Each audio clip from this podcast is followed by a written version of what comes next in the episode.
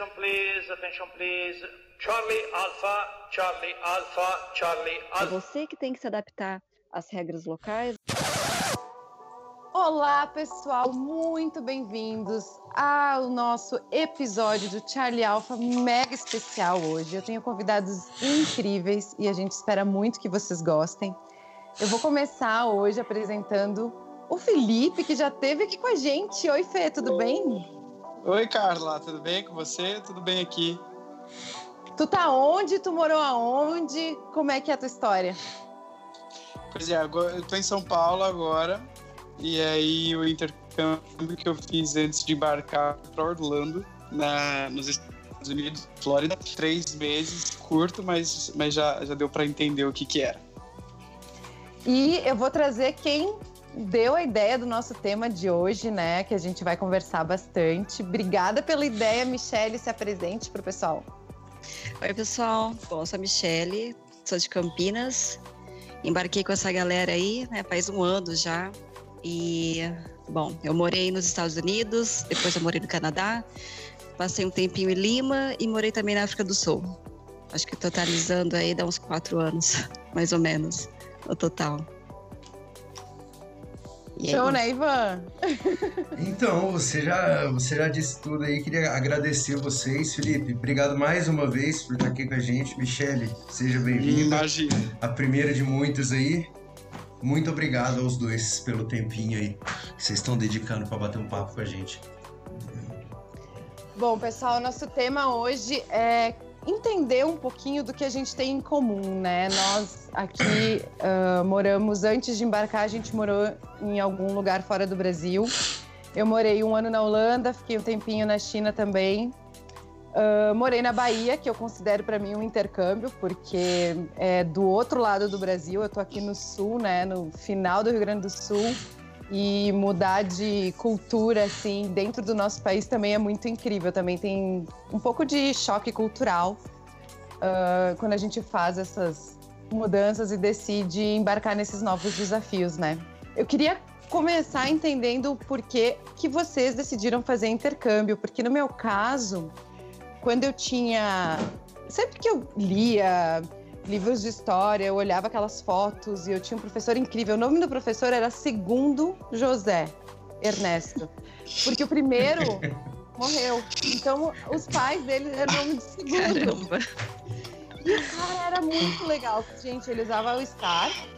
E aí, eu no colégio de, de freira, né? Então, ele tinha um cabelão comprido, ao Star, todo assim, meio. Como é que é? Revolução, assim, sabe? E ele vinha, contava aquelas histórias incríveis pra nós, sempre de um jeito super animado e com efeitos.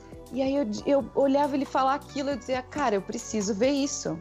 Só ver isso no- nos livros, para mim, não é o suficiente. Eu preciso sair daqui, eu preciso ver com os meus próprios olhos onde essa história toda aconteceu. E aí eu me lembro de estar saindo da minha casa, eu tinha 17 anos, e tinha um outdoor dizendo assim: quer conhecer o mundo? Vem comigo. E aí eu decidi ser au pair, idade de criança fora do país, que foi a primeira vez, eu com 18 anos, nem sabia da vida, de nada.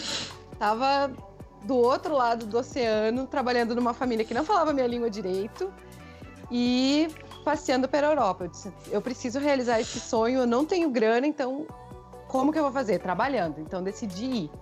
Então, cara, eu quero saber de vocês, como é que foi esses primeiros passos para vocês decidirem fazer essa essa mudança, essa trajetória? Pode começar a mim? Bom, acho que a minha história é mais ou menos parecida. Eu sempre gostei muito da ideia de viajar. Então, desde criança, eu sempre eu sabia que eu queria fazer alguma coisa nesse estilo. Eu sabia que a minha cidade aqui era pequena demais para mim, mesmo não sendo Campinas uma cidade relativamente grande, é uma metrópole, mas eu sabia que não era o suficiente. Então, eu sempre pensei, o que, que eu preciso fazer para isso, né? O que, que eu preciso, quais habilidades eu preciso ter. E eu acho que aprender inglês foi uma das coisas, assim, mais acertadas que eu fiz. Porque, querendo ou não, o idioma é uma coisa importante nisso, nessa jornada. Então, eu comecei a trabalhar numa companhia aérea, depois de muitos trancos e barrancos, assim, para conseguir um trabalho que, que me proporcionasse isso.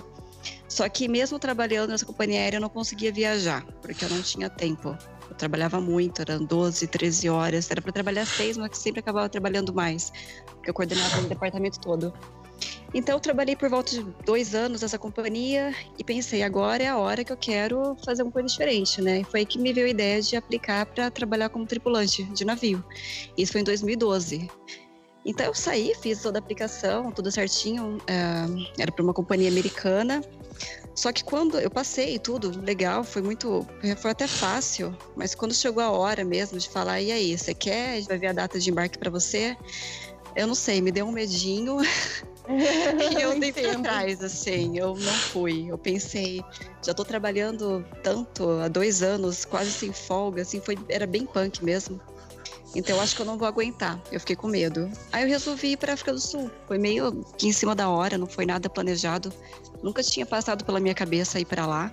Foi mais por questões de, do, dos valores mesmo. Eu queria ir para o Canadá. Só que era muito caro, tinha que tirar visto a passagem era cara, tudo era difícil. Aí me apareceu a oportunidade para Cape Town, né, para cidade do Cabo, e eu fui. Me joguei. Em um mês eu tinha resolvido tudo. E fui. E o que era para ficar. Era, era pra ter ficado inicialmente dois meses somente, mas eu gostei tanto que eu acabei ficando seis, que era o máximo que meu, que meu visto permitia.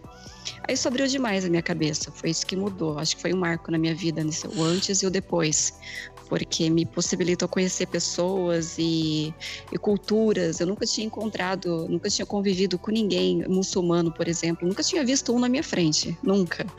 Então, foi muito bom. Então, só instigou mais ainda. Daí eu voltei para terminar a faculdade, consegui outro emprego em outra companhia aérea, só que essa que me possibilitava viajar muito.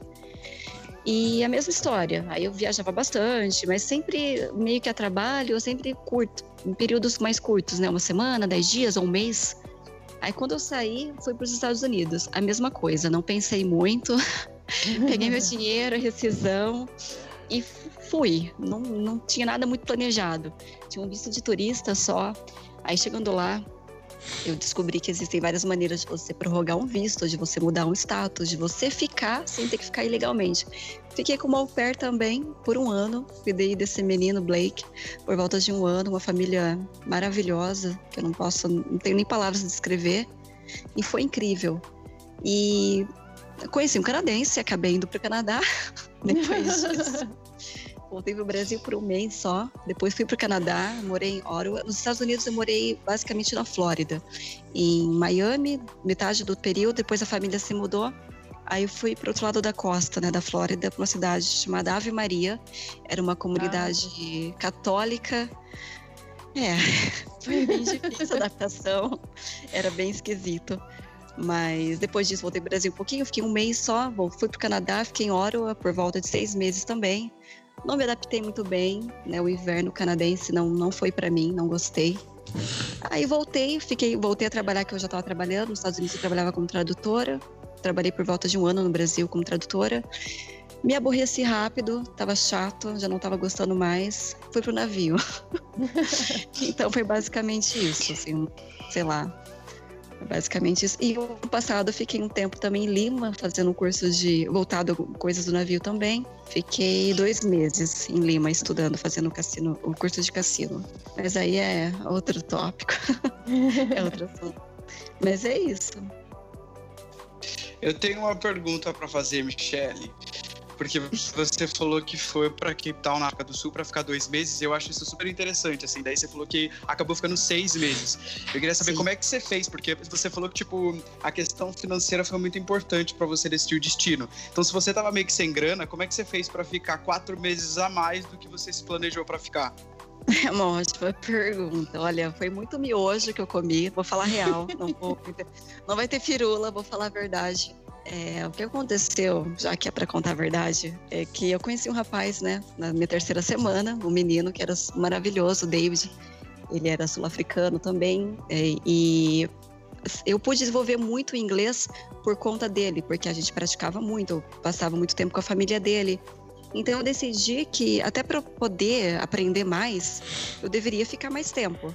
Então resolvi a questão do visto, que foi bem fácil e tinha ali um dinheirinho já, né, do, do que eu tinha guardado por aluguel. E o resto foi realmente economizando, gente. Eu não vou, vou, falar a verdade. Era muito miojo, era muita comida pronta, mas deu para deu se virar de boa, tranquilo. Não dava para trabalhar, realmente, na África do Sul. Não sei se as leis mudaram, mas, mas eu creio que não.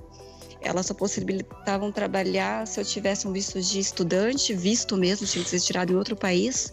E as condições eram bem precárias, sabe? E é tudo muito barato lá, né? Você também foi, né, Felipe? Você foi ano passado. Fui. Eu não sei se as coisas ainda estão baratas, mas eu lembro que na minha época um real valiam quatro rands. Então, assim, era era bem acessível. De todos os países, eu acho que para você aprender inglês, eu acho que a África do Sul é um dos que oferecem maior relação custo-benefício, porque além de ser absolutamente maravilhoso, não é caro, né? Então compensa bastante. E também eu viajei muito nesse, nesse tempo, né? Enquanto eu estava em outros países, eu voltava. Então eu conheci bastante a Europa, fui várias vezes, fui e voltei várias vezes. Esse ano eu fiquei um mês em Londres também, foi bem bacana. Mas não é morar, né? Porque é o que eu sempre falo, você morar é você chegar lá, pagar um aluguel, ter que se preocupar com conta, com comida. Você é um local, você está ali como qualquer outro. E de viagem não, né? Você tá, você tem data para voltar, é tudo tranquilinho. Então eu acho que tem uma diferença muito grande nisso. É verdade. Bom, eu nunca morei fora, então eu não tenho muito a acrescentar nisso, mas eu tenho uma pergunta para vocês. É, independente da questão de visto, né, de vocês saberem que uma hora vai ter que voltar por conta de visto, enfim, vocês quando vocês foram, qual que foi a intenção? Assim, foi tipo, vou morar e ver qual é, ou é, né, assim, vai ser um rolê, ou foi na intenção de vou para ficar, se der eu vou ficando, não quero voltar mais, assim, o que que cada um de vocês pensou assim quando foi? Foi, por mais que soubesse que tal dia você né, tivesse que voltar e tudo, mas caso fosse possível, é, vocês queriam ficar, sabe? Foi aquela coisa não quero mais voltar pro Brasil ou foi um tempo que vocês passaram? Como é que foi para cada um de vocês? Bom, eu, é, eu acho que eu nunca tive a, a, intenção de me mudar do Brasil. Eu já tive desde pequeno a intenção de morar fora, mas pela experiência de saber o que tem ali. E acho que hoje eu entendo mais essa sensação de tipo. Uh, perceber que o mundo tá logo ali, é só você ir ali buscar, sabe? Que não é uma coisa tão difícil assim. Um, eu tinha ido pra Disney quando eu tinha 16 anos, e aí foi a minha primeira viagem da vida, tipo, tanto nacional quanto internacional. E eu fiquei maluco, eu falei, cara, e até hoje, né, sou fã da, da empresa Disney em si. E com 18 anos eu mudei para São Paulo, comecei a trabalhar numa, numa operadora de turismo e tinha uma gerente, a minha gerente lá, ela, ela me ensinou que eu poderia viajar sem, sem precisar gastar tanto, tanto dinheiro, muito pelo contrário, né? Você pode receber dinheiro por viajar. E aí eu falei, ah, ótimo, mas tipo, o que, que eu vou fazer? Vou trabalhar numa estação de esqui? Era um negócio que eu não queria, eu não, não tenho apreço nenhum pela neve, assim. E ela falou assim: não, você pode trabalhar na Disney, por exemplo. Eu falei, o quê? e aí foi onde eu descobri que eu podia trabalhar na Disney. O dia que eu descobri que eu podia trabalhar na Disney, aí foi onde abriu tudo para mim, porque eu descobri não só a Disney, como diversas outras empresas e trocentas outras formas, e não sei quantos mil, mil cidades e outros países, e enfim, as possibilidades são inúmeras na hora que você senta na frente de um computador e se coloca para pesquisar tudo. Eu não consegui trabalhar na Disney porque era uma coisa muito online e eu acabei perdendo o prazo de entrega de uns documentos. Liguei numa outra agência que fazia uh, uh, também intercâmbio porque eu tava com dinheiro. Eu falei, cara, eu vou, vou, vou fazer qualquer coisa, né? Mas eu tava bem decepcionado. E aí a empresa, contei essa história para a empresa, eles falaram, olha, você não pode trabalhar na Disney, mas você pode trabalhar. Tá bom, ótimo, melhor ainda, né? E aí foi quando eu, eu apliquei para trabalhar na Universal Studios em Orlando também. Uh, e aí fui para lá, fiquei três meses, que é, que é tipo o International Exchange Program. Você tem que estar na universidade para fazer esse programa e aí você faz durante as suas férias da universidade, dezembro, janeiro, fevereiro e um pouquinho de março. E foi o que aconteceu mas eu acho que é justamente essa sensação de, tipo, de você tirar essas barreiras, as coisas que, que as pessoas colocam, assim, sabe? Você perguntou. Né? É, é, mais pelo puro prazer de ir até ali ver o que tem ali com os próprios olhos, um pouco do que a Carla falou também. É, acho que eu tenho. A minha, a minha mãe me chama de árvore sem raiz. né? Porque ela diz que eu sempre volto para casa depois que eu vou para uma aventura, mas que eu ainda não achei meu, meu chão para cravar minhas raízes, assim, sabe? E eu sinto muito isso. Eu sinto que dentro de mim tem um negócio que é. Eles chamam de wanderlust, né? Que é um desejo de viajar, de conhecer, de fazer, eh, de ir para outros lugares, assim. E eu vejo que eu já lutei tanto, tanto, tanto para ficar quieta num lugar. Gente, vocês não têm noção. Eu abri meu próprio negócio. Eu disse: não, agora eu fico aqui. Agora eu aceito que eu tenho que ficar aqui. e daqui ninguém me tira. E vamos fazer a vida aqui.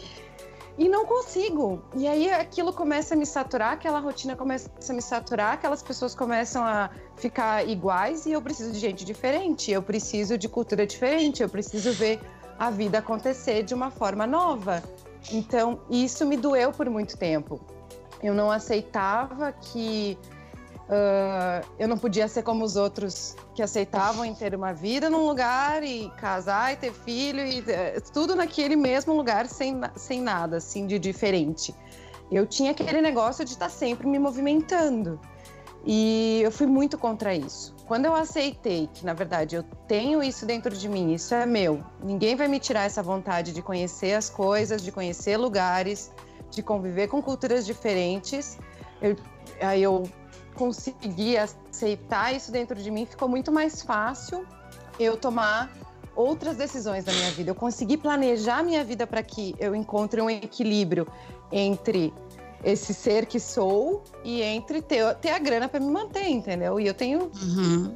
eu tenho o sonho de um dia achar um lugar e olhar assim, nossa, aqui eu vou ficar. Mas eu acho que até esse sonho acontecer, eu acho que eu já ainda vou conhecer mais uns 100 países, assim. É, eu acho que a Carla disse basicamente tudo que eu ia dizer. É mais ou menos isso mesmo. A gente tem essa vontade, a gente tem essa. É difícil explicar, né? Eu acho que depois que você é. abre a sua mente, em vários sentidos, você não volta para o tamanho original. Então é o que eu, é o que eu tinha dito antes ir para a África do Sul, nas condições que eu fui também, porque minha família não me ajudou, eles eram até meio que contra, porque eles não conseguiam entender, ainda não conseguem entender essa, essa vontade. Por que, que você não, não quieto facho, né? Fica aí, casa, já casou, já quase casou tantas vezes, chega ali, quase para. E não dá para explicar para alguém que não tem isso. Ou você tem ou você não tem. Então, ir para a África do Sul, há oito anos atrás, nas condições que eu fui, eu pagando tudo, abriu totalmente minha independência em vários sentidos. Então, hoje eu sei exatamente, eu me conheço, me conheço bem muito melhor e sei que eu não poderia morar aqui. Não é não morar aqui no Brasil, é uma coisa que eu tive que resolver comigo também. O problema não é o Brasil, porque quando eu estava nos Estados Unidos, eu tinha isso também, porque eu tinha opção de ficar lá ilegalmente, né? Que todo mundo tem, né? É fácil, é muito fácil. Foi muito fácil encontrar trabalho. Na primeira semana eu já tinha trabalho, tinha onde ficar. Então você vai se acomodando. Só que eu sabia que não era isso que eu queria, porque isso ia me tirar o mais importante de tudo, que é a liberdade. O que, que adianta eu ficar presa no Brasil, ficar presa aqui? Eu prefiro ficar presa no Brasil ainda, que tá minha família, meus amigos aqui, querendo ou não, as coisas vão ser mais fáceis do que lá. Então acabou quebrando muitos paradigmas que eu tinha. E depois quando fui para o Canadá também, puxa vida, eu sempre tive o sonho de conhecer o Canadá, fui para lá. É legal, é bacana, conheço pessoas que amam, mas não é para mim. Não gostei a ponto de. Não, não combina comigo. Mas é o que eu disse, só tendo isso mesmo pra gente. Os semelhantes se reconhecem, né? Só a gente é. que tem sabe como é. Ou seja, é outra coisa também rapidinho que eu queria perguntar, que eu acho que é uma impressão que todo mundo tem, né?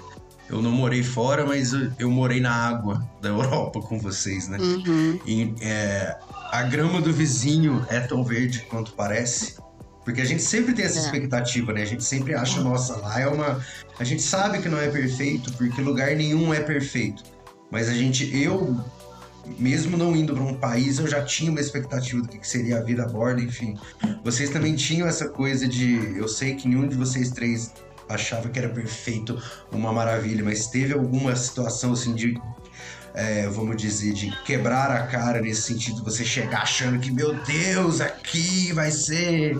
E você olhar e falar, não, não é bem assim, ou foi mais do que vocês esperavam. É.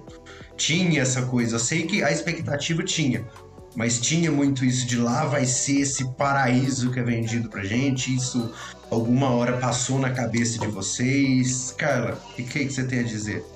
Uh, eu tenho muitas situações e eu vou citar algumas aqui para mim que foram bem marcantes. Primeiro, sim, a Europa tem uma segurança absurda, tem uma qualidade de vida absurda. Eu, eu uma vez eu fui pegar o trem, eu não tranquei meu carro, eu voltei no, no fui no sábado, voltei no domingo, meu carro estava lá, ninguém abriu meu carro.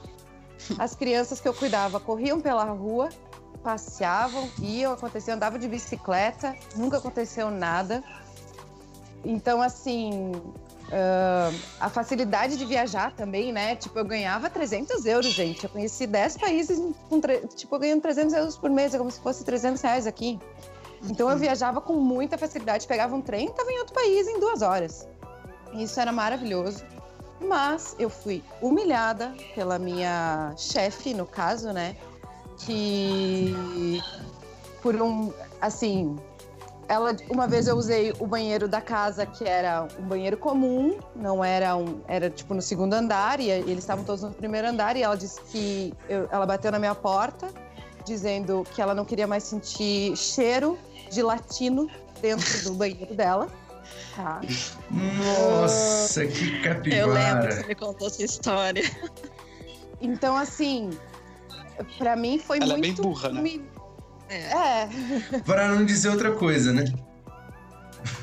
É, então assim, aquilo para mim foi muito. Uh, me acordou muito do como que o brasileiro era visto, sabe? Então para mim foi. Acordou mesmo, foi assim, a se toca. Uh, o que falam né, fora do, do, do Brasil sobre brasileiro é verdade, existe um preconceito absurdo. Eu fui para uma balada, eu falei que era brasileira, o cara só faltou me levar à força, porque eles acham que a gente é, sexo É triste fácil, isso, né, cara? Sabe? Uh, e, e, assim, a primeira vez que eu fui, claro, eu tinha Orkut e tinha MSN, mas eu não tinha celular, assim, então eu falava com a minha família uma vez por semana, eu ligava para eles. E agora eu senti a diferença das últimas viagens, nossa, né? Eu tava no navio, conectava com a minha mãe a qualquer momento e, enfim. Então, eh, mudou muito nessa parte de comunicação, mas realmente você sobreviver como brasileiro lá fora, dependendo da cultura que você tá, é bem complicado. Como é que foi para ti, Fê? Cara, antes dele responder, deixa eu só fazer uma perguntinha já que você tá, já que você falou. Carlos, de onde você acha que que vem isso, de, essa visão que eles têm. Algumas visões a respeito dos brasileiros a gente entende. Mas isso que você falou dos caras verem uma mulher brasileira e achar que é só chegar e pegar igual, igual como se fosse na época do, do Homem das Cavernas. De onde que vem isso, assim? Porque alguns preconceitos do Brasil a gente entende que é pelo nosso próprio comportamento, mas isso a respeito de mulher, na tua opinião, você acha que vem de onde? Porque não é toda mulher que é assim, tem algumas que são, a maioria não é. Então, de onde você acha que vem esse conceito universal, vamos dizer assim, do cara olhar e falar, é brasileira, então é, é só chegar e pegar que é minha. Por que que você acha que isso, que isso acontece? Eu vou responder e depois eu quero a opinião da Michelle também. Por favor, claro. Mas, é, né, pra gente, pra ver se eu, se eu não tô pensando besteira. Mas na minha opinião, eu acho que foi feito um, uma propaganda do Brasil lá fora como carnaval. Como país da facilidade de mulheres, como um um lugar onde você pode vir e aproveitar as maravilhas, sendo elas principalmente a festa e, e, e o sexo. É o país do, onde você pode fazer o que você quiser, né? Isso, eu acho que vem daí. O que, que tu acha, Michele? Eu acho que existe um estereótipo e ele é reforçado justamente por esses comportamentos. E eu, eu lembro muito bem que quando eu fui para a África do Sul, né, como eu falei, eu ainda era bem inexperiente em, em várias coisas. E foi um choque muito grande para mim, nesse, nesse, sentido, porque realmente eu pude sentir na pele, né, o que eles falam, que a gente sempre meio que cresce ouvindo, mas é verdade mesmo. Você vai com uma balada e as coisas são, são, são mais fáceis pra gente. Eu lembro que eu entrei em muita balada de graça, só por ser brasileira, e a abordagem também é diferente, mas eu nunca deixei passar disso. Assim, já traçando meio que um paralelo, eu preciso falar isso, mas eu acho que no navio eu senti na pele essa a força do estereótipo de uma maneira assim muito mais brutal do que em qualquer outro país que eu tivesse assistido antes. Por um brasileiro, então, né? É, infelizmente. Então existe, claro, depende da gente, depende. Né? Foi o que o Ivan falou. É uma minoria, não são todas as meninas, né? Ainda bem, só que a gente tem uma, um comportamento que, para muitas culturas, ah, para o próprio sul-africano, me lembro que meu, esse menino que eu namorei, ele era metade alemão e metade holandês. Então a família deles, eles eram muito puritanos, assim, extremamente reservados. Então, até, puxa vida, pleno século XXI, existiam alguns comportamentos que para eles eram inconcebíveis, que para a gente não é nada, que eu não vou nem citar, mas são coisas assim super super estúpidas mesmo. Porque eles estão ali tão isolados, né? Então, assim, para ver um brasileiro, ver alguém de fora, é uma coisa tão exótica que chama atenção. Mas nos Estados Unidos eu já não senti tanto. Era mais por ser latina, né? Você tá morando em Miami, eles olham pra tua cara, já sabem que você é latina. No Canadá, eu acho que é o único país que realmente eu nunca senti isso. Eles te respeitam mesmo, de verdade. Existe mesmo essa cultura de respeito. Mas, mas isso existe, Ivan, existe. E não sou eu sozinha que vou lutar contra isso, entendeu? Infeliz... Eu acho que a gente... Infelizmente existe, né, Michelle? Você sabe o que eu penso. Eu acho que a gente tem que cuidar da gente, fazer a nossa parte. E é isso, porque a gente vai acabar convencendo as outras pessoas que a gente não é uma delas. Uma das coisas que eu via muito no navio, que eu, eu tirava meio que como um elogio, era isso: você é, você é brasileira, mas não é como as outras. Me demorou, demorou um tempinho para entender o que significava, mas depois eu percebi que tinha muitas outras como eu. Só que não era maioria, era uma minoria. Exato, eu é, senti é, isso, isso muito também. Isso não falando só de mulher, assim, mas agora é, comportamentos não é justificáveis, mas é, eu não sei se você estava no Brasil na época dessa última Copa, né, do nosso trágico 7 a 1 Eu estava na capital, né, eu estava em BH, então foi praticamente um carnaval de quê? Foram quase 30 dias de Copa, né? Foi como se fosse onde eu estava, né? Que eu não viajei, eu não fui para outro. Eu não fui para outras cidades. Então, por ali quase 25 dias. Já no finalzinho não tinha tanto turista, mas vamos dizer assim, os 15 primeiros dias tinha gente do mundo inteiro ali. E você via que eles faziam o que eles queriam Assim, não com mulher, né? Mas assim, era gringo subindo em árvore, mijando no chão, Nossa. no meio de um bairro nobre, e os brasileiros achando a coisa mais linda do mundo. Tipo, ah, o cara quebrando cone, entrando com cone na cabeça dentro do McDonald's. E a galera só faltou bater palma pro cara, assim, sabe? Se ele quisesse cagar no chão. E, e era uma coisa que eu via que os estrangeiros ficavam incomodados sabe? Você via até que, né? Você via que os estrangeiros, não só daquele país, mas eles ficavam, sabe, cara, o que, que você tá fazendo? E o brasileiro, ah, é o Brasil, então tem hora que a gente ajuda, né? Porque o cara olha e fala, porra, lá você pode fazer o que você quiser. O cara faz isso, ele joga cone, ele quebra coisa na rua, ele vomita no carro, ele vomita na cara dos outros. E o próprio brasileiro acha isso lindo, né? Acha. Parece que é uma atração para ele. Eu fiquei chocado vendo isso esse tipo é, de atitude, mas... sabe? Tanto do gringo fazendo isso, quanto do brasileiro achando a coisa mais espetacular do mundo.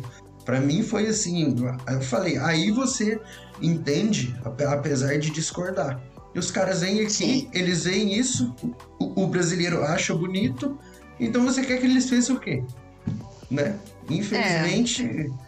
o próprio brasileiro tá lá, ah, que legal, tá mijando em cima da gente. Sabe? É, só respondendo. É, eu acho que isso acontece mesmo, a gente já tá meio que acostumado, né? A gente, a gente nem se assusta mais, mas só respondendo, você tinha perguntado antes rapidinho sobre existir algum lugar que a gente considere perfeito. É, eu acho que eu posso dizer assim com uma certa propriedade, porque eu tinha essa ilusão. Quando fui para os Estados Unidos, eu realmente comprei a ideia de que o sonho americano era algo que existia. Você abraçou lá, mesmo a ideia do American ah, Dream, né? A gente cresce ouvindo isso. A gente é engraçado que eu li uma pesquisa esses dias que falava justamente disso, o que é o sonho americano, né?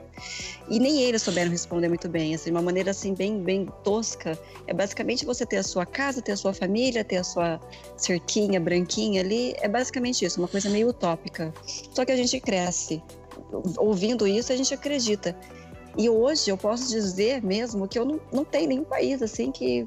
Lógico, né? Não, conheço, não tenho que conhecer todos os 200 países do mundo, sei lá quantos são os países da ONU, que ela considera países, mas são muitos, para saber isso. Só que hoje eu sei que é uma questão muito mais de sentimento mesmo. O American Dream ele é meio que uma produção hollywoodiana, né, Michelle? Vamos dizer assim, uma coisa que talvez nem eles acreditem tanto quanto eles vendem, né?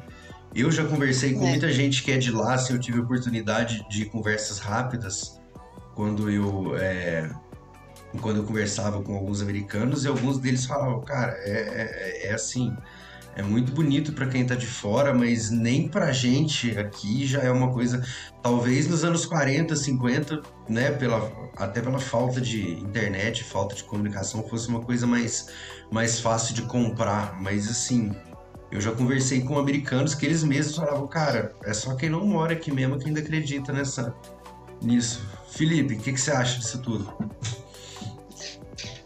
Cara, eu acho várias coisas disso tudo que eu tava ouvindo vocês tentando fazer um raciocínio na cabeça, né? Manda ver, é... por favor. Eu, eu acho que a, é, o que vocês estavam falando sobre o, o comportamento da, do gênero masculino em frente ao comportamento do gênero feminino eu já refleti muito sobre isso também, porque não é o meu lugar de fala. Então eu tentei pensar onde é que eu poderia me colocar aí, porque de fato não é o meu lugar de fala. Eu não me relaciono com mulheres e eu não sou uma mulher. eu não tenho nada a ver com a história, assim. Mas se tem uma coisa que eu aprendi na vida é que cada um é protagonista da sua própria vida, sabe? É, eu não vou romantizar o que acontecia dentro do navio em muitos casos, mas eu acho que uh, mesmo que a, a mulher escolha uh, fazer essa troca, é, ela está se protagonizando. Assim, eu acho que isso não ajuda em uma luta que está acontecendo, mas ainda assim ela protagoniza a própria vida. Então é ela que, que escolhe o que, que vai acontecer dentro da vida dela. Uh, quanto ao sonho americano, eu acho que assim, cara, primeiro que a gente vive num país muito legal, que existe o Brasil ele proporciona para a gente um bom relacionamento com vários outros países, né? A Carla conseguiu morar em outros países, a gente consegue trabalhar num navio tranquilo, uh, mas a nossa economia não está estabilizada ainda. Então a gente tem a economia dos Estados Unidos, que é uma economia estabilizada. O que isso quer dizer? Que você ganha o suficiente para você sobreviver. E existiu um momento nessa história toda que os Estados Unidos se manteve com essa economia estabilizada, sendo a primeira do mundo durante muito tempo e ainda sendo a primeira do mundo, né? Então acho que é isso que as pessoas buscam. As pessoas buscam ir para lá é, e ganhar um mínimo, mas podendo ter um carro e uma casa e, e enfim, é, é isso, né? O, acho que as pessoas elas querem ir para os Estados Unidos porque eles apresentam essa, essa, essa economia mais estabilizada. Eu lembro que quando eu morei lá, o lugar onde eu morava, é, eles cobravam um aluguel de 800 dólares por mês. E nós morávamos em quatro pessoas, ou seja, seriam 200 dólares para cada um. Eu tinha que trabalhar três dias e meio para pagar esse aluguel, sabe? Hoje aqui no Brasil, se eu quiser pagar um aluguel, é, eu tenho que trabalhar metade do meu mês vai só para aluguel, entende? Então acaba que não sobra. A, a conta no final do mês ela quase que não fecha se eu tiver que ir sozinho, por exemplo. Eu preciso compartilhar lugar que eu moro e dividir as contas para conseguir que a conta no final do mês feche e no final do ano eu consiga comprar alguma coisinha se eu me organizar economicamente muito, muito bem assim porque não existe muita possibilidade, sabe? E olha que eu acho que nós quatro que estamos conversando aqui somos de um grupo bastante favorecido, que teve acesso a, a, um certo conhecimento e vai ser muito difícil a gente ficar desempregado, sabe? Mas existe uma galera que não teve a oportunidade desse conhecimento e dessas oportunidades todas, né, que, que nós tivemos, e que faz muito sentido para eles lutar por esse sonho americano, porque é, de, de alguma forma faz sentido, sabe? É, enfim, infelizmente essa é a realidade. É, o que não cabe mais pra gente, sabe? A gente que já foi lá e já viu e, e enfim, a gente já entendeu que não, que não funciona bem por aí. Eu acho que a, o segredo do sucesso mesmo é, é trabalho e o tempo que você dedica para as coisas, aonde você direciona o seu, o seu tempo para. Entrei numa um pouco de ideologia agora, foi mal. Tá tranquilo, relaxa. A gente concorda com você. Isso aí. E, e, é engraçado isso de cultura também, né? Porque dentro do navio a gente tem tantas culturas lá dentro que acaba que não existe uma, né? Assim, é óbvio que não, mas que eu falo assim, você tá no Canadá, você tem o povo do Canadá, você tem a cultura do Canadá, você tá na África do Sul, você tem aquilo ali. Para o navio é uma soma tão grande de coisa diferente que no fundo não é nada, né? Não existe uma unidade. Eu acho que a única unidade que você tem ali, ou algo que você possa chamar de coisa em, em, comum é ter que falar inglês, que nem isso tem uma galera que fala, né? Mas isso é estranho, né? Quando você coloca tanta gente lá, de tantos países, tinha o que naquele fatídico lugar que a gente trabalhou? Falavam que eram 67 nacionalidades, né? Ao todo, pegando até aquelas que só tinham dois ou três. E acaba que é, é, é um nada aquilo ali, né? Porque é tanta gente, cada um convivendo a sua maneira, tendo que se adaptar ali, mas deve ser bem estranho para vocês que moraram, né? em um tempo mesmo, foi como acho que Michelle falou, né? você morar, você viver, você absorver aquilo depois de um tempo, então você vai entendendo qual é daquela cultura. A bordo, isso não existe, né? Você, claro, tem que respeitar o outro, tem que aprender a, a, a dançar ali conforme a música, mas não existe isso de uma unidade, né? É meio que cada um por si e não tem um, um algo em comum, né? O que, que você acha é, disso, e... cara? Ou Michelle, quem É, eu, eu queria falar uma adendo Manda. sobre isso. É que cada um é uma história, sabe? Tipo, existem pessoas que foram lá e se deram super bem e conseguiram é, mudar status de visto e hoje, enfim, tá tudo bem, tá tudo certo. E existem pessoas que não se adaptam a isso. Eu, eu gosto muito da ideia da Michelle, dessa coisa da liberdade, sabe? Tipo, você vai para os Estados Unidos, não conseguiu mudar o status do visto e aí você passa a ser uma pessoa ilegal lá dentro. Eu não gosto dessa ideia. Isso para mim é não vale a pena, sendo que existe um país onde eu posso ser livre, sabe?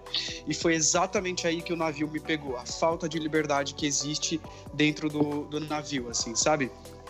Eu acho o seguinte, uh, eu acho que a regra número um para quem está saindo do seu país, da sua comunidade, da, do, do seu ambiente e quer se ser inserido, né? Você quer morar em outro país, ou quer passar um tempo, quer estudar, não importa. Acho que a regra mais importante é você saber respeitar as diferenças e saber que você é o diferente ali. É você que tem que se adaptar às regras locais, é você que tem que se adequar às normas dali e não o contrário. E eu percebia muito, eu vi muito isso em vários lugares, Estados Unidos mais ainda, por ter uma comunidade muito grande de brasileiros, né? Então, já não notei isso tanto na África do Sul, porque eram muito poucos mesmo, mas no, no Canadá também, as pessoas existe uma diferença do imigrante que vai para os Estados Unidos e do imigrante que vai para o Canadá, assim, traçando um paralelo bem rapidinho. Porque o que vai para os Estados Unidos, muitas vezes ele vai com visto de turista, e ele já vai pensando em ficar ilegal. Ele realmente já vai com esse intuito. Ele já vai com a segunda intenção, né? Ele já vai pensando em é, aprontar, né? basicamente, né? Mas eu meio que culpo um pouco as políticas de imigração dos Estados Unidos, porque elas não são fáceis para a gente que é brasileiro. Elas uhum. realmente não facilitam. Uma das maneiras mais fáceis e mais eficazes de você ganhar um green card é através do casamento. E eu vou te falar a real. Na minha primeira semana já tinha gente me oferecendo, sabe? É uma indústria, Sério? realmente. É algo que existe, não existe só nos filmes, existe de verdade. Já no Canadá, não, porque é um pessoal um pouco mais qualificado, eu diria. Um pessoal que passou por um programa de imigração, eles estão fazendo aquilo porque realmente querem fazer aquilo, eles sabem os uhum. custos, eles sabem os prós e os contras. Até o público, né, vamos dizer assim, as pessoas, as comunidades, elas estão diferentes. Então, se você está indo para um lugar diferente, para o navio que seja, e você não está apto a se adequar às regras locais, meu, fica em casa. De verdade, não, não sai da tua casa tentando é, mudar, tentando levar suas ideologias e achando que você tá certo porque você vai quebrar a cara. Eu falo isso por experiência dos meus 30 e poucos anos. Então, eu diria, eu dou é, desse conselho que eu dou pros meus amigos, que tem vários amigos que estão querendo fazer intercâmbio agora, meu irmão também tá querendo ir pro navio. Eu falo para ele, vai, mas você vai limpo. Vai Saiba o seu lugar, vai... né? Não queira enfiar é. coisa na goela dos outros, Sim. não queira impor o que você acha para os outros. Saiba. Ah, eu acho que é Fica na sua, né? Fica na sua. É. humildade, né? Te leva a lugares que você nem imagina. Você saber escutar, você saber ouvir, você saber o seu lugar. É isso mesmo. Felipe, você concorda? Carla, vocês concordam? Concordo. Concordo, eu acho que é isso, cara. Tipo. é- sei lá, é, é- eu acho que não pode ser baseado num- num- numa coisa que você espera que seja. Eu acho que é, é com muita Uhum. pesquisa que você, que você vai descobrir se é realmente o que você quer. E eu acho uma coisa muito importante também que é você conversar com quem já fez. Eu tenho isso pra minha vida. Toda vez que eu vou fazer alguma coisa que ninguém, que eu nunca fiz, eu vou conversar com quem já fez pra ver qual, qual que é a coisa, assim, sabe? Porque numa dessas você acaba colhendo algumas informações que podem ser muito. podem mudar tudo na, na sua decisão. Mesmo que pra você você não venha a vivenciar, ou elas talvez não sirvam, vamos dizer assim, né? Mas você já vai com uma noção de alguém que teve lá que já É. te deu um toque. Você fala, olha, pode ser que isso nunca aconteça comigo, ou isso não role, mas eu já sei que pode rolar, então você já fica meio, meio com o olho aberto, você já sabe mais ou menos como é que é de uma pessoa que viveu ali, né? Ao contrário Exato. de outra E que nunca foi e falar, ah, eu acho porque eu vi no YouTube. Foda-se, né?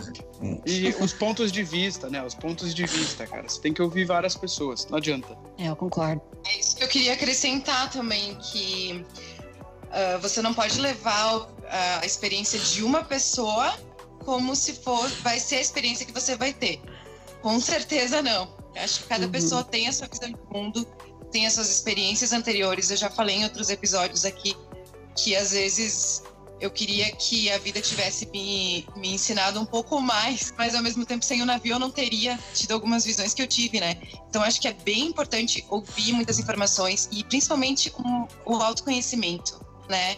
Eu acho que você tem que se conhecer, você tem que entender qual que é o seu limite, o que, que você está disposto. A Michelle até comentou, pô, eu tava saindo de uma de um trabalho de dois anos, de 12 horas seguidas. Será que eu tô pronto para mais do- mais sete meses, né, de uma rotina cansativa e tal? Não, vou dar um tempo agora.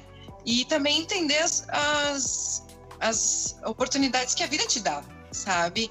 Eu acho que às vezes eh, não era pro Felipe ir pra Disney em si, né? Era para ele trabalhar nos estúdios. Então, entender as, as oportunidades que estão passando, ah, de repente, pela tua porta, ou a gente nunca sabe. Tem, tem que estar aberto, né, a, Sim. a essas experiências. Se você é uma pessoa que gosta. Agora, se você é uma pessoa que não gosta, também tá tudo bem. A gente não tá aqui falando nada, assim. É. Tipo, pensem que, porque, né, como a gente falou no começo, é uma coisa nossa, assim. A gente não consegue não fazer. E é isso que a gente quer que as pessoas entendam, que elas não nos julguem. Eu acho que isso é meio que uma redenção, assim. Não nos julguem se a gente prefere gastar nosso dinheiro viajando em vez de comprar um apartamento. Né? Mas, Carla, olha, eu acho que você queria te interromper, desculpa, mas eu acho que se eu pudesse escolher, eu acho que eu não ia querer ser do jeito que eu sou. Porque eu vejo os meus amigos, eu vejo os meus irmãos, eles são felizes do jeito deles. Eles não têm essa ânsia, essa necessidade do novo, de você explorar, de você estar aqui e falar, ah, mês que vem eu vou para não sei, onde apareça a oportunidade, juntar as coisas e ir. Então parece que a gente está procurando uma coisa que hoje eu já não sei mais se eu vou encontrar, sabe? Eu acho que a resposta deve estar dentro de mim mesmo, porque não tá lá fora. Isso Então, já é isso que eu ia te dá. perguntar, Michelle. Você acha que você não é feliz, assim? Que eu digo assim, você fala, né, que você vê as pessoas, a sua família, as pessoas ao seu redor felizes, mas você acha que você não é feliz? É, nesse É, eu sentido, assim, você acha que por você ser assim, você não é feliz porque você tem isso de de estar sempre querendo ir para algum lugar? Você acha que isso não é ser feliz porque os outros são felizes É de que eu outra acho forma? o seguinte, é, numa forma bem prática, se, se houvesse a possibilidade de, de escolher entre você viver aquela vida que todo mundo vive, né? Você termina a escola, faz a faculdade, conhece alguém em casa, compra uma casa, pronto, cedo. Então eu tive que ter passar por algumas situações antes de eu poder assumir esse lado, não que não estivesse lá dentro, estava lá, só que eu não, não sabia como como colocar para fora, né? Como atender essa necessidade. Então eu passei por muitas frustrações. Isso que a Carla disse, né? Vocês estavam comentando antes de você ir para um lugar e pensar, será que isso é esse é o lugar perfeito, é o lugar ideal, e descobrir que não é, aí você vai para outro lugar, para o próximo lugar e descobre que não é também. Então, eventualmente, a gente acaba descobrindo que não é um lugar, né? Realmente algo dentro da gente. Mas, num, num comparativo, eu ou eles fingem muito bem de repente, né? mas eles parecem ser muito mais felizes, muito mais realizados, muito mais conformados. Você entende o que eu quero dizer? É, tem, tem até aquela frasezinha clichê, né? Que o lar é onde seu coração tá, né? Às vezes. Nossa, é isso verdade, eu né? levo pra vida. Não eu adianta o cara falar que o sonho dele é ir pra Islândia e ele chegar lá achando que a Islândia vai resolver os problemas dele, vai curar ele. Não vai. Porque o problema é ele, né? Então, se você é o problema e você se muda querendo que o problema some, sinta se informar que o problema é você, né? Infelizmente. É. Diga, cara. É, é difícil. Uma confissão agora.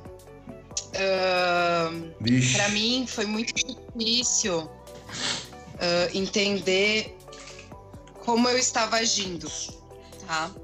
Porque toda vez que aparecia um problema na minha vida, eu fugia. Eu pegava uma passagem e saía. Então, quando a minha casa estava caindo aos pedaços, eu peguei uma passagem e fui para Holanda. Quando o meu emprego aqui estava um porre e eu tinha terminado um relacionamento, eu peguei e fui para Bahia. Quando eu, meu negócio não ia, eu vi que meu negócio não ia dar certo, que não, não ia chegar onde eu queria, eu embarquei no navio. Então eu me eu, eu cheguei num ponto nessa situação que eu pensei assim, poxa, toda vez que eu vou viajar é porque eu tô fugindo. Tô fugindo do que tá me incomodando. E só que ao mesmo tempo eu entrava nesse conflito, tá, eu tô fugindo do que tá me incomodando, mas eu tô fugindo para um negócio que eu sempre quis fazer. Até eu entender que, na verdade, quando as coisas estavam me incomodando, eu precisava mudar eu não precisava fugir. Então agora entra aquela parte que eu comentei antes do autoconhecimento de entender o porquê que eu vou tomar o próximo passo. É para fuga ou é para conhecer algum lugar novo, ou é só para viajar, ou é para morar mesmo, o que, que eu quero. Então, quando isso se tornou claro para mim, todo o resto, todas as minhas próximas ações se tornaram claras, sabe? Só que eu precisei, que nem a Michelle falou, precisei apanhar, precisei ir embora e ter que voltar. E não uma, não duas, três vezes eu voltei. E, e esse processo, para mim, que foi o criativo, o, o, onde eu tive mais oportunidade de olhar e onde eu tive mais oportunidade de viver. Se eu não tivesse vivido isso, não, não seria nada perto do que eu sou. E eu acho que não teria sido feliz também, sabe? Porque eu conheci pessoas incríveis no caminho que me ajudaram a a ser o que eu sou hoje e a buscar com mais clareza o que eu quero, sabe, agora. E você concorda então... que o caminho é mais importante que chegar, cara? Ou não? Concordo. E você, Concordo. Michelle? Eu, eu acho que nessa na Felipe, o que, que vocês... Desculpa te Concordo. interromper, perdão. Vocês concordam que o caminho é mais importante que chegar? Ou que... Claro que chegar também é importante, né? Você não pode andar a vida inteira, mas é mais importante aquilo que está no meio ou chegar no fim? O que, que vocês acham disso, assim? Eu total acho. Eu acho que é, é, o caminho, na verdade, ele é o que vai te trazer o conhecimento, sabe? E o grande objetivo seu é, precisa, na verdade, de várias metazinhas que você. Metazinhas ou metinhas, eu acho que são metinhas, né? são pequenas metas que você tem que cumprir para alcançar esse objetivo. E toda vez que você alcança uma pequena meta dessa, eu acho que a sensação de felicidade ela aparece, sabe? Tipo, então você cumpre um negocinho aqui e você se sente um pouquinho mais feliz você cumpre outro negocinho ali e você se sente um pouquinho mais feliz. Até que chega a dado ponto que quando você olha o resultado disso tudo, que é na verdade alcançar o seu objetivo, esse uh, instinto de felicidade ele já aconteceu repetidas vezes que na hora que você vê o resultado ele nem é tão grande assim quando, né, quando você achou que quanto você achou que ele fosse lá no começo do caminho, sabe? Eu fui meio que ao contrário das meninas assim, é, eu sabia exatamente o que eu queria quando eu fui fazer o, o, intercâmbio, quando eu fui trabalhar do navio. Eu sabia exatamente como ia ser. Eu sabia o dia que eu ia embarcar e eu, ia, eu sabia o dia que eu ia voltar embora e para mim ia ser só aquilo, sabe? O navio, o navio não, porque quando eu cheguei lá eu entendi que ia ser uma coisa muito diferente do que eu achei que fosse. E eu não tô falando de, de trabalho, porque sim, no navio você trabalha muito, problema é que o, o relacionamento, acho que as pessoas para mim foi o que pegou navio. Mas agora quando eu fui para Orlando foi super simples, assim, foi exatamente o que eu achei que fosse ser. É... Fora a saudade, eu achei que fosse sentir menos saudade. Mas é, é isso. Mas com certeza o caminho ele é muito mais. Ele, ele te recompensa muito mais do que o, o resultado em si, sabe? Mais é, saudade quando vocês estão fora, mesmo no navio ou, ou em casa? Começa, Ivan. Do que, que eu sinto mais saudade? Quando você tá fora, é. Ah, da minha família, cara, sem dúvida. Da minha família, claro que dos amigos também, mas da família, assim, porque a gente tem um relacionamento muito bom, sempre teve. Tem as brigas também, tem os pega pra capar de vez em quando, mas isso é normal, mas eu tenho uma relação muito boa com eles, muito boa mesmo. Então, quando eu tô fora, eu até lembro assim, caramba, meu pai ele curtir demais isso aqui, minha mãe, meus primos, a galera, puta, se o cara tivesse aqui. E dos amigos também, então eu sinto falta disso. É porque eu me mudei muito, não, não para fora do Brasil, né? Mas por conta do emprego do meu pai, até meus 20 e poucos anos, ele era muito transferido. Né, sempre dentro de Minas, né, que ele trabalha no órgão aqui de Minas. Então, era a, a conta de eu fazer amizade nos 3, 4 anos, que você já pode se considerar um morador, né? Vamos dizer assim, tem que mudar. E é uma nova escola, todo mundo para trás, namorado tá para trás, fica tudo para trás. Chegava numa outra cidade ali, 3, 4 anos, vamos mudar de novo. Então saudade é uma coisa que sempre me levou assim, porque eu fazia boas amizades, eu tinha que mudar. Eu arrumava uma namorada, entrava em um relacionamento, tinha que mudar. Novos amigos, vamos mudar. A escola, mudar. A faculdade, mudar. Então eu falava, caralho, toda vez assim. Aí parou um tempo, já tem um tempinho, fiquei 15 anos em BH depois. Mas o que eu mais sinto falta é, é da família mesmo. E amigo eu tenho vários lugares, né? Que todas essas cidades que eu passei eu posso não ter contato, mas o dia que encontra parece que foi ontem, que a gente tinha 12 anos e tava andando de bike na rua, chegando com o nariz quebrado em casa, cheio de barro. Eu acho que é isso. E você, Michele? O que, mais te dá saudade? Bom, eu acho que de, na minha primeira viagem, né, a primeira vez que eu fiquei seis meses fora, é, a, a, a, saudade da família foi o que pegou mais. Só que eu também nunca fui muito apegada à minha família, assim, não a ponto de de falar, nossa, tô morrendo, tô me sentindo homesick, né? Tô sentindo saudade de casa. Então eu ligava para casa, eu lembro que eu demorei mais de um mês para ligar para casa, né? Comprava aqueles cartões que a Carla tinha falado antes, que antigamente não tinha, né? Essas. Antigamente. não tinha tanta facilidade quanto hoje em dia. A internet lá era horrível, então gente ligava quando dava. Ia no orelhão mesmo, não ligava nem de casa, eu lembro bem disso, marcou bastante mas foi mais a família e os amigos. Na segunda, da segunda vez que eu fui, quando fui para os Estados Unidos e fiquei mais tempo, eu já não senti tanta falta. Para ser mais rápida, eu acho que eu sinto muita saudade dos meus gatos, porque eu sou realmente apaixonada por bicho. e eu consegui suprir isso quando tá tanto nos Estados Unidos quanto no Canadá, fazendo um trabalho voluntário na PetSmart. Eu fazia um trabalho de socialização com felinos e era lá que eu ia toda semana para matar a saudade dos bichinhos, porque de tudo era o que eu mais sentia saudade. E da comida também, mas como eu cozinho, então dava para improvisar, eu ia lá e fazia. Mas eu não, não, não posso dizer que eu senti tanta saudade da minha família, dos meus amigos, porque eu não sou esse tipo de pessoa. Eu sei que eu posso voltar. E hoje em dia a gente tem internet, né? A gente pode conversar todo dia. Então isso diminui bastante as distâncias. Isso é, isso é maravilhoso. Eu jurei que você ia falar, Michele. Eu arrumava mais gato pra suprir essa vontade. Eu queria. Eu, eu juro que eu tava esperando algo assim. Ah, aí eu chegava e eu arrumava mais gato. Fala, Carlos, desculpa eu mais senti falta foram os bichinhos. Eu, eu tenho também uma convivência muito legal com meu pai e com a minha mãe, mas como eu saí de casa muito cedo, com 18, eles meio que se acostumaram já. Agora, os bichos, gente, que saudade que me dá. Quando eu chego em casa, eles começam a chorar como se não me vêm a vidas, assim. Pra mim, eu senti muito, assim. E a comida, né? Porque eu chego em casa é assim, é pão com ovo e churrasco. e tu, Fê? Ah, só a família. eu só sentia falta da família. É porque acho que eu, eu, morei em Orlando, é o, acho que é o lugar mais brasileiro que existe nos Estados Unidos, é Orlando. Orlando e Miami, a Flórida em si. E depois no navio tava empestado de brasileiro, né? Então não sentia falta de falar português, não sentia falta da comida, porque a gente fez uma temporada brasileira, então a gente na verdade ficou pouco tempo fora, né? É, mas eu ainda não encontrei alguém que é, é, pudesse como é que fala? Uh, pudesse suprir o buraco que a minha família me deixa, mas é porque de fato a gente é muito apegado assim. Eu também moro fora desde os 18 anos, eu já saí de casa.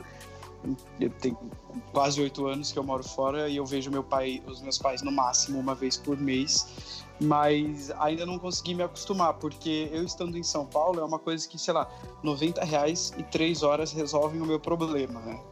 E aí quando eu tô fora não é bem assim que funciona. Vão ser alguns mil reais e algumas horas e alguns aeroportos e daí... Você não vai pegar um busão de Roma pro Tietê, não né? É, é, não é, não é assim que funciona o negócio. Então essa é, é, é aquilo de novo, tipo, aqui é, é para mim é tocável estar com eles. Se eu quiser pegar um ônibus meia-noite e, tipo, amanhã cedinho eu tô lá. Agora, fora do país não funciona muito assim. É isso, porque amigos é, eu faço em outros lugares também, é, whatever. Você arruma outros, né? Igual a Michelle arruma outros gatos, você arruma outros amigos eu, e é isso aí. Eu troco por outros. Eu, troco eu arrumo outro, né? Espero que o Felipe não me troque, sim, eu faço. Não, a gente pode conversar, mas assim, na hora de beber e fazer festinha e tudo mais. Balada tem em todo lugar do mundo, entendeu? Não, umas, não como as daqui, mas tudo bem. Bom, pessoal, uh, eu queria fazer uma pergunta para vocês para fechar um, esse assunto, assim, e eu queria saber de vocês se a experiência que vocês tiveram uh, no navio para decidir embarcar, porque a Michelle meio que já respondeu isso, né? Primeiro ela decidiu embarcar, mas aí ela voltou atrás, decidiu morar. Mas enfim, entender qual que foi a ligação de vocês para embarcar com a experiência de vocês de ter morado fora, porque para mim foi assim, eu preciso viajar, eu preciso sair daqui. Como que eu vou fazer isso e ganhar dinheiro? Porque grana eu não tenho para viajar.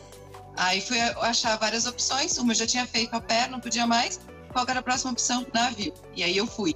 Então, se eu não tivesse feito todos esses intercâmbios e coisas, não ter entendido essa minha vontade incrível de viajar, se eu tivesse grana, talvez, eu não teria embarcado. Então, para mim, foi primordial, assim, ter morado fora, ter tido essa experiência para decidir uh, a vida a bordo, né? Eu queria ver se para você sim teve a ver e se isso foi contribuiu para o contrato de você ser legal ou não, se teve alguma influência para vocês. Comecem as moças. Olha, eu acho que eu gosto de pensar que eu embarquei porque eu tinha que tinha realmente que embarcar, aquela experiência tinha que acontecer. Porque quando eu decidi, né, quando eu voltei, eu tinha voltado do Canadá fazia uns seis meses, nem isso. Eu já estava assim bastante entediada porque eu trabalhava o dia inteiro em casa como tradutora e a gente pensa que é legal fazer home office e não é, porque eram 10, 12 uhum. horas do mesmo jeito, até 18 horas. Eu lembro que às vezes nos projetos com umas, uns prazos ridículos assim, impossíveis. Então eu estava trabalhando muito, muito e eu queria uma coisa nova, queria uma coisa diferente. Eu sabia que não queria voltar para o Canadá, para os Estados Unidos também não. Eu pensei, navio, vou, vou tentar. Aí teve um workshop em São Paulo, foi tudo muito rápido. Meu processo foi extremamente rápido. Eu fui, fiz entrevista no dia, no dia seguinte ela já passou outro teste de inglês, eu passei, na outra semana eu já tinha data. Só que eu não tinha os cursos.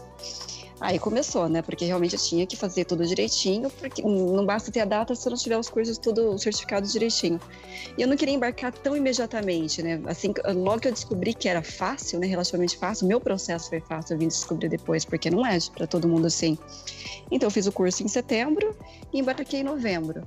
Mas eu não posso dizer que eu fui motivada pelo dinheiro, porque eu já sabia que o valor que eu ia, que eu ia receber, né, como, como waitress uh, júnior, não era lá essas coisas.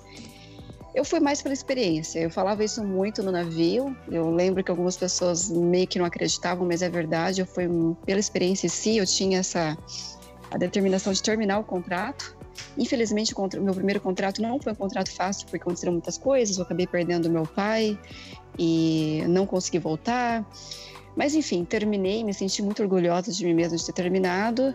Mas o que eu ganhava no navio, o que eu ganhava antes, o meu trabalho antes, é basicamente a mesma coisa, não teve muita diferença, mas eu não tinha que pagar aluguel, não tinha que pagar comida. E eu tinha também toda a experiência de estar no navio, que é algo que eu recomendo muito, porque é realmente algo singular.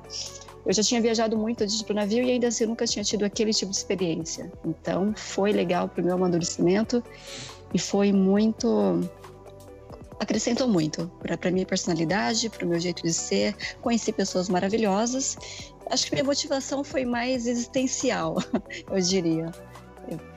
Para responder para alguém, eu digo isso. Realmente é uma. É pela, vai pela experiência.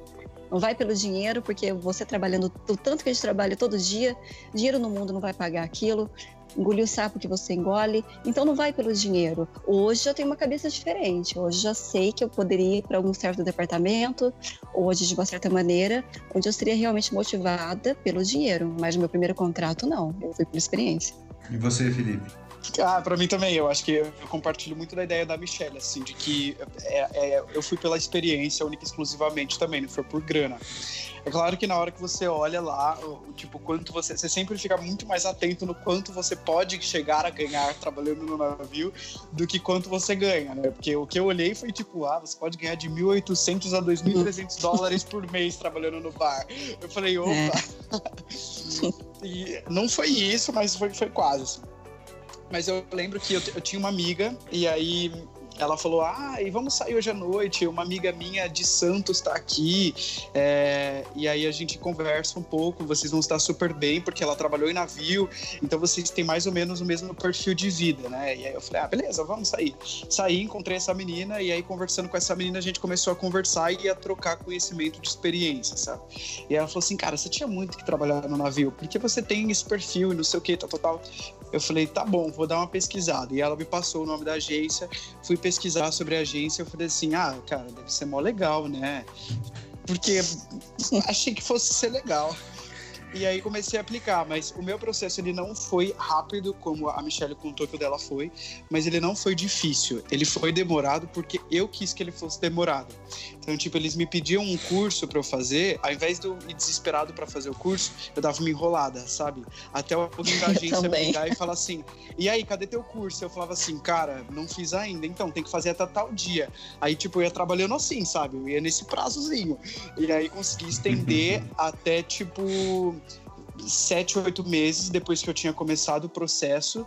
E aí, quando tava com toda a documentação certinha, eles falaram: beleza, agora passa uma data pra gente. Eu falei: cara, isso era tipo final de ano. Era, sei lá, dia 12 de dezembro, uma coisa assim. E aí eu falei, cara, meu aniversário é em janeiro, vou jogar para depois. Eu falei, meu, primeira semana de fevereiro. Eles falaram, beleza. Eles me ligaram, sei lá, três dias depois, pedindo para eu embarcar no dia 23 de dezembro. Eu tive uma semana para me preparar. Eu falei assim, gente, Aí eu falei, calma aí. Fui olhar o nome do navio, fui olhar o roteiro que o navio ia fazer tal, tal, tal. Eu conversei com os meus pais, falei, vai, vamos, vamos nessa então. E aí, tudo bem, acabei, acabei sendo chamado e, e, e embarquei em Santos. Foi foi pela experiência só. E eu, eu, acho que eu compartilho de novo com a ideia da Michelle, de que a primeira, minha primeira, meu primeiro contrato foi único exclusivamente pensando na experiência de, de trabalhar tudo aquilo e de trabalhar com esse serviço nesse hotel gigante que, que navega e cruzar o oceano e conhecer países ao mesmo tempo do que você está trabalhando e tipo lidar com trocentas nacionalidades ao mesmo tempo, mas hoje eu faria única e exclusivamente por dinheiro e, assim, tipo, de todas as funções que eu me disponibilizei a exercer na, no primeiro contrato, sei lá, cortaria, tipo, para um décimo só. E hoje são pouquíssimas, pouquíssimas uh, profissões que eu exerceria dentro de um navio e pensando na grana e, tipo, custo-benefício, sabe? Ia ser isso. Ah, eu acho que eu concordo com vocês também. Eu não, eu não, eu não fui é, fugindo de nada, vamos dizer assim, né? Eu já tentei fazer isso uma vez, não funcionou. Eu fiquei morando um tempo em Morro de São Paulo, na Bahia. Falei, nossa, vou lá, uma ilha maravilhosa, todos os meus problemas vão ser resolvidos. Não foram, porque o problema estava comigo, né? Então eu, eu desde cedo aprendi que para mim isso não funciona. Tipo, vou viajar para esquecer a vida, para esquecer os problemas. Para mim isso nunca deu certo. Fui sabendo que ia ser punk, Quer dizer, né? Foi muito mais punk do que eu pensava, mas eu já fui sabendo que ia ser paulada, já fui sabendo que não era só alegria. Foi menos alegria que eu imaginava também, né? Mas uhum. foi pela experiência mesmo. Claro que a grana é um chamativo, né? Você ganhar em dólar, Aí você fala, porra, eu moro no Brasil, eu vou ficar um tempo fora ganhando em dólar sem pagar conta nenhuma, e se eu quiser eu não gasto com nada, né? A não ser que você queira sair você queira comprar alguma coisa numa lojinha, tem gente que não gasta absolutamente nada, né? Volta com É. 98% do que ganhou. Sim. Então é dá pra juntar uma graninha boa e, e eu tinha eu tinha eu tive uma agência de comunicação, né? Eu tive uma microempresa por um ano e meio quase. Não deu certo, cada um foi pro seu canto e o meu canto, a minha família não morava mais em BH, né? Daí eu tive que ir para uma cidade que eu para mim não tinha nada lá, né? Realmente não tinha nada, então eu falei, mano, ficar aqui não dá. Voltar para BH financeiramente também não dava, né? Que o custo de vida lá é alto. Você ganha bem, mas você gasta muito. E não é assim, não é gasta muito pra, pra, é, pra ter uma vida luxuosa, assim. Você não passa perrengue, você não mora numa quebrada, mas você também não. Sabe, assim, pra ter uma vida de boa, você ganha bem, mas o seu dinheiro vai quase todo embora, como já falaram aí, pra você comer, pagar a conta e sobra um pouquinho pro rolê e olhe lá. Então eu falei, eu preciso fazer alguma coisa da vida.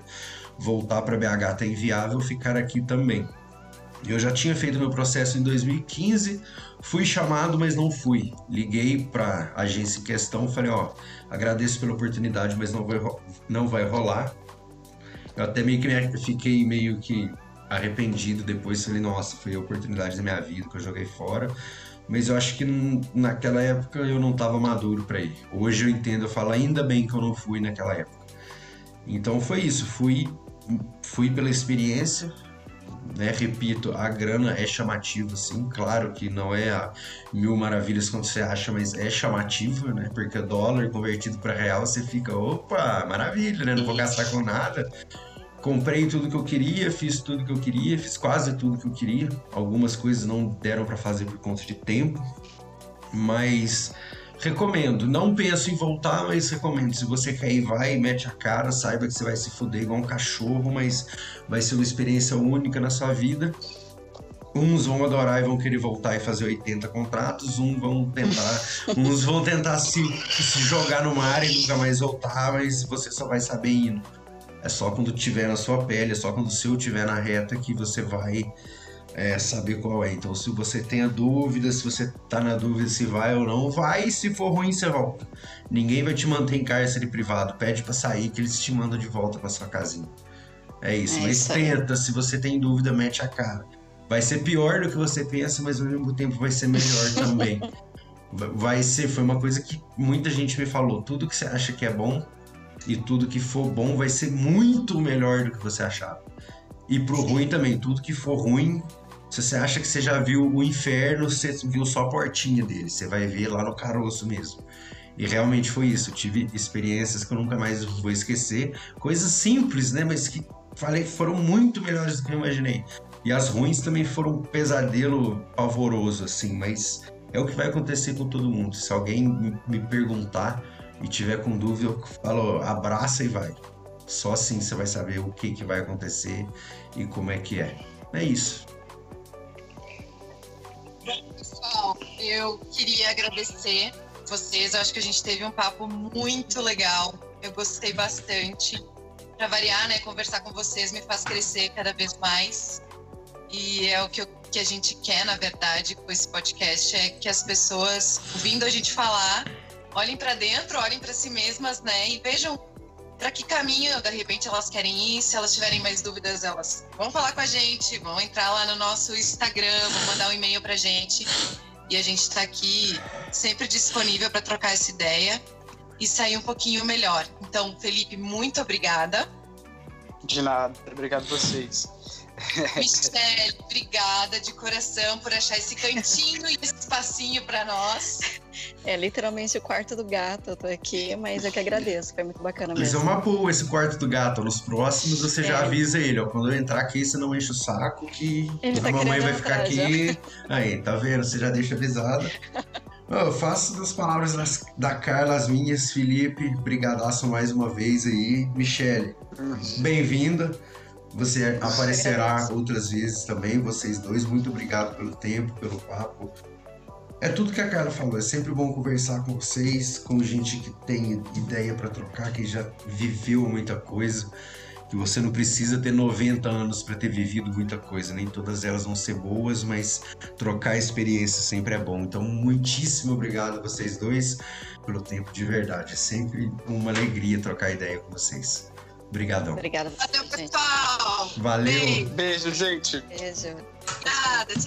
Tchau. Até mais.